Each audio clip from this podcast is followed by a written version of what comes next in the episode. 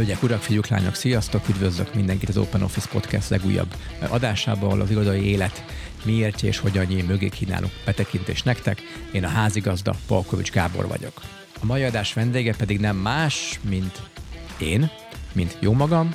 Igen, ma nem fog hozzám vendég társulni, ma egyedül leszek csak, ennek az oka az kettős, az egyik az az, hogy több vendéget is leszerettünk volna szervezni erre a hónapra, de valamiért biztos van valami a levegőbe, de mindenkinek valami közbe jött, vagy akár nálunk, és át kellett szervezni adást egy későbbi időpontra. Másikok pedig az az, hogy maga a téma, amit hoztam ma nektek, az egy egyik vendéggel beszélgettem volna, de annyira fontosnak látom ezt a témát, hogy ezt most egyedül hoztam el nektek.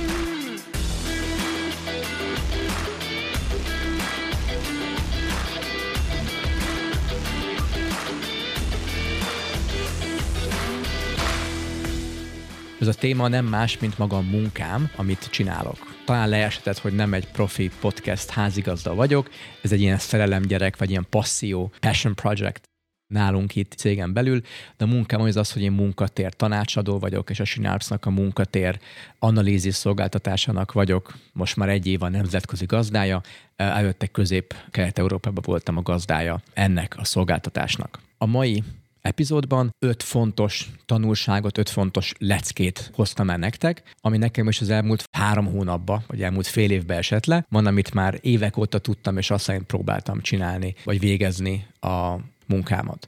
Ez az öt fontos tanulság különösen azoknak lehet szerintem hasznos, akik vagy most kaptak a nyakukba egy új projektet, egy költözést, egy átalakítást, akik amúgy már most is munkatér, analízissel munkatér, stratégiával foglalkoznak, illetve valaki a jövőbe szeretnének ezzel foglalkozni. Számukra szerintem ez az öt tanács, vagy az öt tanulság, amit én vontam az elmúlt hat évben, nagyon hasznos lehet. Mielőtt belemennék abba, hogy mi is ez az öt tanulság, röviden szeretnék beszélni arról, hogy mi is az, hogy munkatér, analízis munkatér, tanácsadás munkatér, stratégia munkatér. Élménynek is van cég, van versenytársunk, aki ezt így hívja, de hogy nagyjából miről is szól.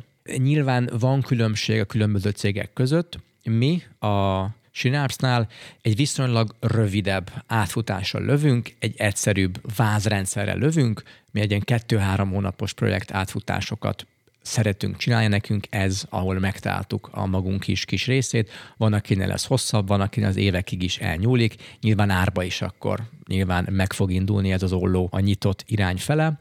De amiről itt szó van lényegében az annyi, hogy egy iroda esetén a belső építészeti tervezés elé behozunk egy, egy új lépést, ami pedig nem más, mint az, hogy a szervezettel való érintkezés, az emberek bevonása, a szervezet bevonása kapcsán empatizálunk a szervezettel, próbáljuk megérteni, hogy ott milyen emberek dolgoznak, kinek mi a fontos, melyik osztálynak mi a fontos, milyen célok vannak, kinek mi fér bele, vagy mi nem fér bele, kinek mi működik, mi nem működik, és ez a bevonás kapcsán, vagy a bevonáson keresztül megértsük azt, hogy hol vannak a határok, hol vannak a különböző célok, és hol vannak a legjobb döntések egy szervezet számára, és ez alapján állítjuk össze azt a javasolt munkatér koncepció rá a legjobb szó, ami mentén javasoljuk, vagy ami mentén meg lehet kezdeni már a belső építészeti tervezést. Tehát nem arról van szó, hogy mi mondjuk meg, hogy mit tervezzen a belső építész, hanem csak a legjobb megoldások halmazát próbáljuk megtalálni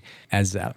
Az eszközeink arra, hogy ezt csináljuk, teljesen standard felmérés eszközök, interjúk, workshopok, kérdőívek, szafarik, vagy kihasználtság megfigyelések, tehát ilyen, ilyen szóval gyakrabban találkozhattok vele, és mindezeket design thinking gondolkodásmód mentén használjuk föl, és a célja ez az, hogy ne a megoldásokba szeressünk bele, úgymond, ezt talán már hallottátok ezt a, ezt a mondást, hanem először problémába szeressünk bele, ténylegesen értsük meg, hogy mire is kell megoldást találni, majd a belső építészeti megoldások az, hogy egy külön, egy külön lépést, ugye a munkatér analízis lépést dedikáljuk ennek, ezen belül megértjük a szervezetet, még mielőtt egy vonalat is húznánk, vagy még mielőtt odaugornánk, hogy akkor kezdjünk el rajzolni, tegyünk be asztalokat, ez kell, az kell, amaz kell, előbb értsük meg a szervezetet és szerintem csapjunk is bele a lényegi mondani valóba, az az öt tipp, amit el szeretnék mondani, amit az elmúlt hat évben szereztem ennek a szolgáltatásnak a gazdájaként, akár itthon, Európába vagy világ szerte. Az első tipp, amit el szeretnék mondani nektek, rosszul mondtam, bocsánat, az első lecke, ami számomra is sokáig tartott, amíg leesett. Az első az az, hogy sokkal jobban számít, hogy hogyan kezdetek el egy ilyen munkavállaló bevonás vagy munkatér analízis projektet, mint maga a bevonás, mint maga a projektnek az egész lefolyása. Tehát, hogy hogyan kezditek el, fontosabb, mint maga az, hogy hogyan zajlik le a projekt, és hogy mi történik a projekt alatt. Ez kicsit lehet, hogy önmagának ellenmondónak tűnik, de gyorsan elmondom, hogy mire is gondolok itt. Az elmúlt években, amikor egy projekt nem sikerült annyira jól, mint ahogy azt én gondoltam volna, vagy amikor több negatív komment volt, több surlódás volt, nem volt száz százalékig elégedett az ügyfél mindennel. Mikor leültünk csapaton belül és visszaelemeztük, hogy mit tudunk volna másképp csinálni, a problémát mindig ott találtuk meg, hogy a projekt legelején nem figyeltünk eléggé oda, és az általunk evidensnek hit dolgokat, tényeket nem validáltuk vissza, akár egymás közt csapaton belül, vagy akár az ügyféllel sem. Ezért, mikor elkezdtük a projektet, mikor elkezdtük a bevonást, az interjúk, workshopok, kérdőívek, stb. beindult, nem mindenki ugyanazon a hajón volt rajta, nem mindenki ugyanazt értett minden alatt. És előfordult például, ez egy tavaly, tavaly nyári-őszi projekt volt, az ügyfél átülte az alaprajzát az irodának, amivel kapcsolatban nekünk a felmérést, és majd a tervezést el kellett végezni.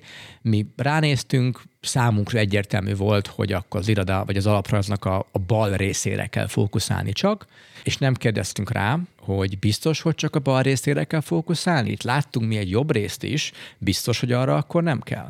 Mert azt hittük, hogy evidens, hiszen elmondta szóba az ügyfél, csak a balra kell fókuszálni. És utóbb tudtuk meg, hogy ja, amúgy a jobb része van még 500 négyzetméter, de csak a harmadikon, a negyediken már nincsen, és utólag derült ki, ami, amikor még időbe voltunk amúgy, de egy rettentő kellemetlen helyzet volt az ügyfél előtt, hogy mi miért nem kérdeztünk erre többek között rá. Ez most csak egy talán kicsit ö, gyerekesnek vagy gyermekiesnek is hangzó probléma, de számtalan ilyen fordulat elő, hogyha az úgynevezett onboarding folyamatra nem szenteltek, vagy nem szentelünk külön figyelmet, külön időt, szerintem ez a leges legfontosabb. Ha az elején az evidens dolgok ki vannak mondva, vissza vannak validálva, az, hogy hány ember számára is tervezünk, hány embert is fogunk bevonni, milyen csapatok is használják, mekkora is a célterület, hol van a célterület, ezek alapvető dolgok, főképp aki irodákkal foglalkozik, de nagyon sokszor pont ezeken úszik el, vagy akár magának csak a, a felmérésnek, az analízisnek a, a célja és a lépései nincsenek nagyon alaposan, kicsit szájbarágósan is, de nincsenek letisztázva. Ezen sokkal többször megy el egy projekt, vagy a sikere egy projektnek, mint sem az, hogy most egy-egy workshop mennyire sikerült jól, tudtunk-e mindenkivel beszélni. De ez volt az első lecke, amit megtanultunk, vagy megtanultam az elmúlt hat évben, hogy hogyan kezdtek egy ilyen bevonás projektet, sokkal fontosabb, mint maga a projekt. Második tanulság, a munkavállalóknak a bevonása, az analízis, a felmérés nem azért van, és nem arról szól, hogy mit tervezzünk. Elmondom még egyszer, nem azért vanunk be embereket, hogy ők elmondják nekünk, vagy hogy tőlük megtudjuk, hogy mit kell nekik tervezni, hanem azért van, hogy megértsük, hogyan kell nekik tervezni, megértsük őket, empatizáljunk velük, jobban tudjuk, hogy számukra mi a fontos, és ezekből a beszélgetésekből, a közös gondolkozásból információkat kapjunk, és megértsük azokat a korlátokat, ahol a szervezet van, kinek mi fér bele, ha mondjuk belegondoltok abba, hogy, hogy azt a megosztás, vagy agilis vagy aktivitás alapú iroda, vagy akár munkavégzés, nem biztos, hogy mindenkinek ugyanott vannak a határai. Nem biztos, hogy minden osztály komfortos lesz, hogy minden osztálynak megengedi a munkája, hogy asztalokat osszanak meg, vagy hogy egy nap 4, 5, 6, 7, 8 munkára alkalmas teret járjanak be az irodán belül. És itt a kulcs szó még egyszer az, az empátia, a korlátok és azok az irányoknak a megértése, ami fele, vagy amiken belül mi majd szeretnénk, vagy hát nem is szeretnénk, ami fele a legjobban megéri vinni az adott projektet, az adott irodát, megtalálni azt a halmazt, ahol a legjobb megoldások vannak a szervezet számára. Nem az ügyvezető számára, nem csak a három projekt csapattag számára, hanem az egész szervezet számára. Tehát még egyszer a második tanács az az, hogy az emberek bevonása, a felmérés nem arról szól, hogy ők elmondják, hogy mit tervezzünk, hanem megértsük, hogy hogyan tervezzünk, és hogy hol vannak a legjobb döntések az adott iroda számára, az adott szervezetben. A harmadik tanulság, hogy az elmúlt hat évben vontam le munkatér analízis és felmérés projektekből, az pedig az, hogy ha nem mértek fel, vagy ha nincsen felmérés, az jobb tud lenni, mint egy rossz felmérés. Miért? És mit értek ez alatt? Számtalanszor fordul elő, hogy megkeresnek minket, vagy mi találkozunk egy, egy megrendelővel, elmondjuk, hogy van ez a szolgáltatás, embereknek a bevonásáról szól, hogy megértsük a szervezetet, és jobban tudjuk, hogy akkor hol vannak a legjobb megoldások. De ehhez beszélnünk kell az emberekkel, és mindenkinek a véleménye, akivel beszélünk, az mind számít, és senki nem lesz a többiek fölött de azzal találkozunk, hogy megrendelő oldalról már most nincsen bizalom a szervezettel szembe, és azt látjuk, hogy ha be is vonunk mindenkit, ha meg is veszi ezt a cég, valószínűleg figyelmen kívül fogják hagyni az eredményét a felmérésnek. És véleményem szerint ez a lehető legrosszabb, ami történhet, hiszen gondoljatok bele, ahol ti dolgoztok, vagy egy számotokra fontos témába valaki megkérdezi a véleményeteket, órákat szántok erre, mert elmentek az interjúra, mert a workshopon részt vesztek, mert a kérdévet is ki fogjátok tölteni, és a nap végén a ti választotok az megy a lecsóba, megy a szemétbe, vagy megy a fiókba, senki nem fog vele foglalkozni. Sokkal nagyobb lesz az elégedetlenség, a rossz érzés bennetek, tök mindegy, hogy mennyire menő, vagy mennyire új lesz maga az iroda, mert már azzal kezdődik, hogy titeket megkérdeztek, de nem figyelt rátok oda senki, és nap végén egy ember döntött el, vagy legalábbis figyelmen kívül voltak hagyva a, a ti nézőpontotok és véleményem szerint, ha ennek a veszély áll fönt, hogy figyelmen kívül lesz hadva, hogy nincsen bizalom a szervezetbe, akkor előfordulhat, hogy jobb, hogyha egyáltalán nem is vannak be embereket, és az a pár ember akkor döntse el, és kész. Kivételek vannak, ez most egy általános tanulság, amit, amit az évek alatt számomra is nemrég állt így össze ez a kép. Következő tanulság, negyedik a listán, az pedig az, hogy nem feltétlenül kell minden munkavállalót bevonni, hogy sikeres legyen a projekt, illetve ha be is vonunk minden munkavállalót, nem biztos, hogy számottevő lesz a különbség a felmérés eredményében és a szervezet megértésében. Amire én szoktam lőni általános helyzetben, hogy a szervezet nagyjából 30%-át, vagy kb. a harmadát vonjuk be. Kivétel, ha ez a 30 százalék, vagy az egyharmada a szervezetnek nem tudja kellőképpen képviselni magát az egész szervezetet, túl sok a kivétel, túl sok az olyan csapat, aki a többiektől máshogy dolgoznak. Ha ez így van, akkor érdemes nyilván több ember bevonni, és lehet, hogy nem szervezet szinten kell 30%-ot bevonni, hanem minden különböző egységből, akik számottevően, és ez fontos, számottevően máshogy dolgoznak, máshogy használják az irodát, ezekből az egységekből egyenként 30-30%-ra egyharmados bevonásra törekedni. De általános helyzetben mindenkinek a bevonása egy ponton túl, ami szerintem az egyharmados bevonás után jön el, nem ad új információt, ugyanazt mondják el az emberek, ugyanazt ismétlik, mi ugyanazt halljuk, és a nap végén pocsékoltuk az időt, a miénket is, az ügyfélét is, és feleslegesen volt túl drága a projekt. Ugyanazt a pénzt akkor folytatták volna belsőépítészetre, vagy bármi egyéb az emberek számára fontos aspektusra. Tehát önmagában az, hogy bevonunk mindenkit, az nem egy érték, csak annak van célja. Egy tanulság maradt már csak, de még előtte engedjétek meg, hogy az eddig elmondott négyet csak cím szerint megismételjem nektek. Az első az volt, hogy sokkal fontosabb, hogy hogyan kezdünk egy felmérést, egy, egy analízist, mint maga a felmérésnek a menete. A második, egy felmérés, illetve dolgozók, a szervezet bevonása nem azt a célt szolgálja, hogy ők elmondják, hogy mit kell nekik terveznünk. Harmadik, a felmérés hiánya, vagy hogyha nincs felmérés, jobb, mintha egy rossz felmérés van. Negyedik, a legutóbbi pedig az az, hogy nem biztos, sőt, ha bevonunk minden munkavállalót, nem biztos, hogy az növelni fogja a projektnek a sikerességét. És az utolsó pontra érkezve, az ötödikre a sorban, én azt láttam most, és e- ezért is ezt hagytam a végére, mert ez ami a legkésőbb esett nekem le a korábbi ötből, az elmúlt igazából fél évnek a tanulsága ez, de hogy próbáltam megnézni, hogy mitől sikeresebb projekt, és mitől nem sikeresebb projekt, vagy mikor kapunk nagyon pozitív visszajelzést, és mikor kapunk kevésbé pozitívat.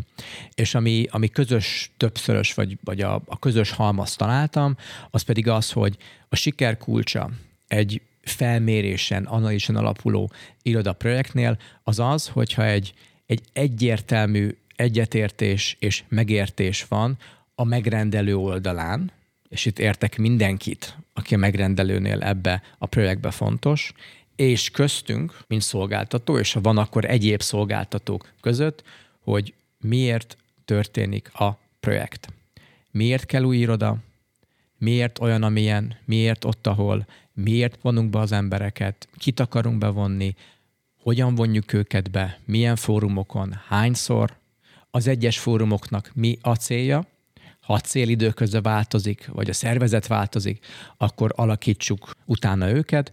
Ez az egyetértés, ez az egy hajóba evezés, amire egy korábbi pontban már, már említést tettem egy korábbi pontban, ez megvan. Ezt leginkább mi úgy szoktuk szakmán belül, vagy én úgy szoktam hívni, hogy a megrendelőnek van egy víziója. A víz az olyan magasztos látomás, vagy nagyon messzi, megfoghatatlan cél, amit ők el szeretnének érni. A vízióból aztán ezek le vannak bontva különböző célokra, hogy oké, okay, milyen milyen célokat kell elérnünk ahhoz, hogy az a vízió az majd egyszer valóság lehessen, vagy legalábbis közelebb kerüljünk hozzá. Ha megvannak a célok, célok szerint van egy stratégia. És itt jönnek be azok, hogy egy-egy stratégiai streamen belül, és mondjuk a bevonás az pont egy ilyen stream, milyen akciók vannak, és az akciók miért történnek. Ezekből a vízió, cél, stratégia, akciókon belül szerintem a legfontosabb, és ami leginkább nem szokott sajnos meglenni, az a vízió és a célok. Nagyon sokan rögtön arra ugranak, hogy akkor lépések, a lépéseket betesszük egy streamba, akkor ez már egy stratégia, tök, tök jó, de pont a vízió és pont a célok nincsenek meg. Legtöbbször ugye vezetőktől kell, hogy jöjjön, de akár középet vagy egyéb, egyéb fontos stakeholder oldalon se.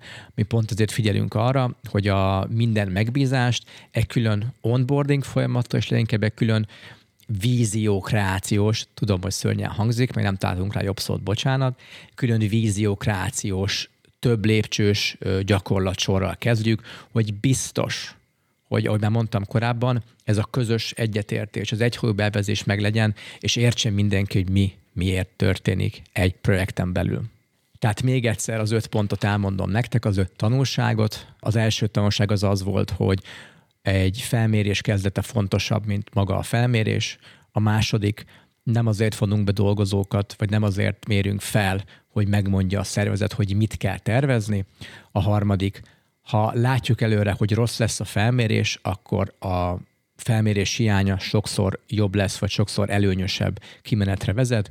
Negyedik, minden munkavállaló bevonása nem biztos, hogy jobb eredményt ér el, mintha csak mondjuk a általam javasolt harmadát vonjuk be, általános helyzetre értek, kivételek vannak. Az ötödik pedig a siker kulcsa az az, hogy minden fontos stakeholder, minden fontos szereplő értse a víziót, értse a célokat, értse a miértjeit egy projektnek, és ahogy mondtam, egy hajó bevezzen a projekttel kapcsolatban.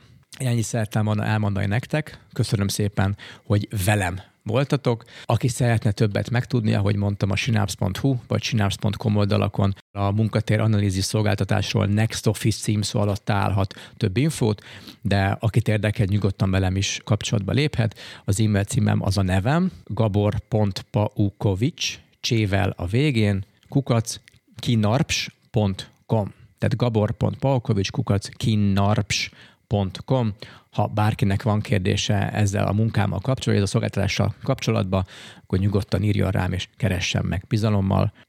Hogyha tetszett ez az adás, vagy tetszettek a korábbi adásaink, és még nem iratkoztatok fel, akkor kérlek, hogy tegyétek meg most, akár a YouTube csatornánkon, Open Office Podcast YouTube csatorna, ha videósan szeretnétek nézni az adásokat, vagy ha csak hang, az audio, csak audio verzió szeretnétek, akkor a, a legnépszerűbb podcast portálokon fönt vagyunk. Spotify, Apple Podcast, Google Podcast, ott is Open Office Podcast címen találtok ránk. Köszönöm szépen, hogy velünk voltatok, minden jót nektek, találkozunk legközelebb.